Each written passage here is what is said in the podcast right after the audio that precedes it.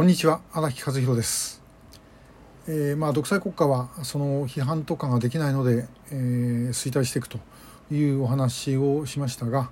えー、日本の中でもですねちょっと心配なことが一つあります、え、この自衛隊についてです。で昔、まあ、私たちがですねまあ、20歳ぐらいの20代ぐらいの頃1970年代ということになりますけどもこの頃はですね、まあ、自衛隊というのは本当にあの税金泥棒とかさまざ、ま言われてました70年安保の影響もありましてね、えー、やはり左翼的な風潮強かったということもあります。えー、もう本当にですね、まあ、自衛隊にとってはあの冬の時代、まあ、ずっと冬の時代が続いてるんですけども冬の時代、でした。で、えー、それ今は本当にですねもう全然変わっちゃいましたよね。えー、もう本当にあの例えば災害の場であの迷彩を着た自衛官がですね、え、いてもこれは別に何の違和感もないっていうと今の方々それなんで違和感があるのっていうふうに思われるだろうと思います。えー、昔はもしそういう場でもですね下手するとなんか軍歌の音が聞こえるとかですねもうそんな話をするっていうことがまあ結構多かったんですね。えー、まああの沖縄返還になって、えー、自衛隊がまあ、行くわけですけどももうなんか子供がですね、えー、学校の入学の登録がなんかできないとかですねもうさまざまな、えー、嫌がらせ等々があった時代がありました。で、えー、国会ではあのー、日本社会党という、えー、まあ非武装中立を掲げた政党がですね野党第一党ですからでこれはもうともかく自衛隊の何でもいいからともかく批判をすると。えー、自衛隊ない方がいいっていうか国防力がない方がいい、えー、というのが一応基本でした。えー、まあそうでもなんかあのいろいろ言ってられなくなってですね、えー、石橋正史委員長の時に意見合法論とかですねなんかそんなようなことを言ったりもしてますけども、まあ、ともかく基本的にはあの自衛隊はなくすべきだという政党が野党第一党でそこに票が集まっていたっていうことなんですね。でまあそうすると、えー、国会の方ももう何かあれば止められるということでかなり緊張感を持ってた、え本来の正面の敵ではありません。あの当時正面の敵というのは、まあ、ソ連、えだったわけですけども正面の敵ではなくて、え側面ないしは後方にいる敵、えなんですけど、まあ、ともかくそことのですね問題があったもんで、え緊張感があったということなんですね、えそれはそれで。えー、まあこれあの実は、えー、と元自衛官大司令官、えー、まあ昔で言えば連合艦隊司令長官だった高田洋二さんがあの書かれた防衛省に次ぐというあの本の中にですね、まあ、いろいろこう書かれてるんですけども、まあ、確かに私らは当時、まあ、政治の世界にいた人間ですが、えー、その当時やっぱりそういうことを感じました。で、えー、さてそれでですねまあ、それはそれで大変なことだったんですけどもこれが状況が変わったまあ、特に東日本大震災ですね。あそこでもう自衛隊が大量に動員されてもう実際に目につくところで動いた、まあ、動かざるを得なかった。あるいはそれをですね受け入れざるを得なかったということで、まあ、これが一気にあの自衛隊に対するイメージをまあ高めた。でその後それはもう当たり前のようになっていきました。でしかし問題はですね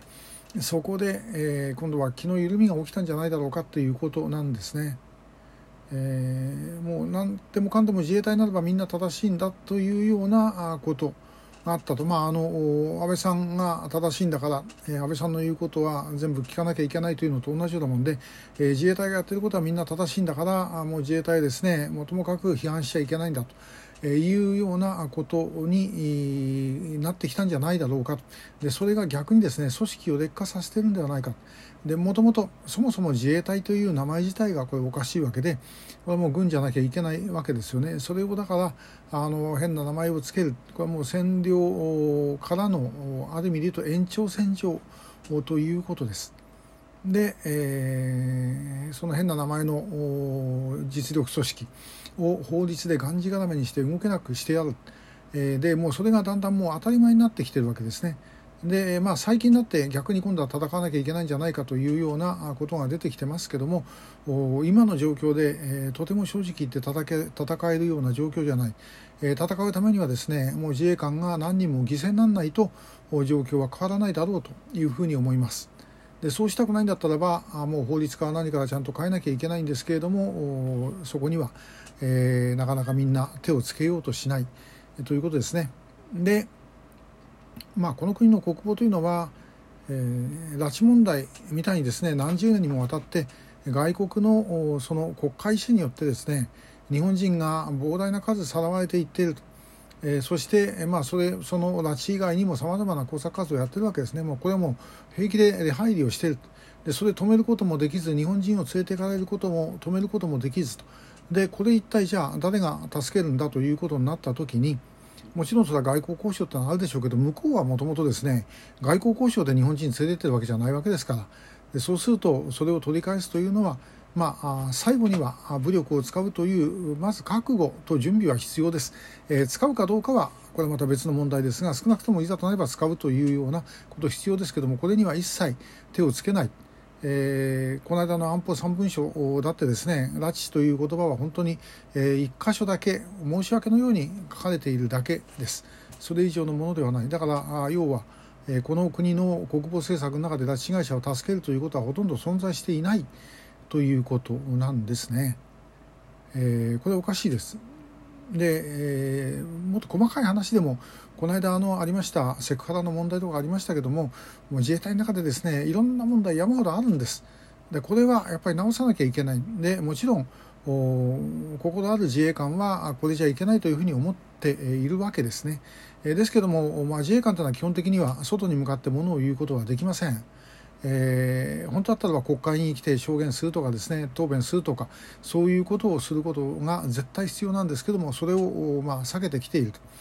でこれはまあ制服組の中でも逆にそれをですねしたくないというのもあるみたいなんですが、えー、これやっぱり絶対おかしいですね。でおかしいことはおかしいと言うべきです。で、えー、まあ、この間の葛城事件はじめとして私の周りでもですねあの予備自衛官だった人間で、えー、何人ももう継続任用打ち切りというのが出てきてます。別に特に政治活動をやっていないとかですね、えー、そういう人間でもそういうのが出てくるんですね。一体なんであのこれだけ人が足んない足んないと言っている時にしかもこの首切られている人間に限ってですねやる気のある人間ばっかりなんですね。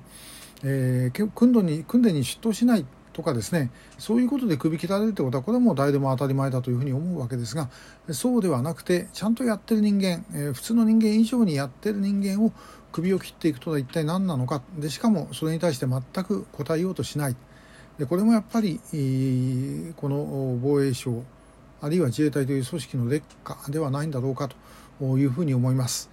この状況はやっぱり変えなきゃいけない。変えるのは内からできるわけではないんですから外からやるしかないというふうに思います。でもっとですねそういう意味で言うと防衛省をあるいは自衛隊を批判をするということが私絶対必要だろうと思います。で、えー、そうやってやっぱり国民の軍隊ですからね国軍ですから、えー、国民の手でやっぱり変えるものは変えていかなければいけない。というふうに思います。これはまあ自民党の中でなかなかですね政府の批判ってもちろんできないわけですが、え野党、それはもう立憲であれ国民であれですねみんなあのこの拉致あの拉致の問題に限らず、えこの国防の問題に関心を持っている議員さんって何人もいます。えで、え非常に見識を持った人もたくさんいるんでそういう方々にまた頑張っていただいてですねで、え国会でもしっかり、え質疑をしてもらう政府の方もちゃんと答弁をすると。えー、答弁しなかったらば大変なことになるというふうにしていかなければいけないだろうと思います。えー、やはりあのちゃんとした健全な批判があってそしてそういうふうに見ているということがあってこそ緊張感が生まれるということです。これから先本当にですね戦わなければいけないかもしれないそういう時に今の状況では非常にまずい私はそういうふうに思っています。えーまあ、ぜひ皆さんご協力をよろしくお願いいたします。今日もありがとうございました。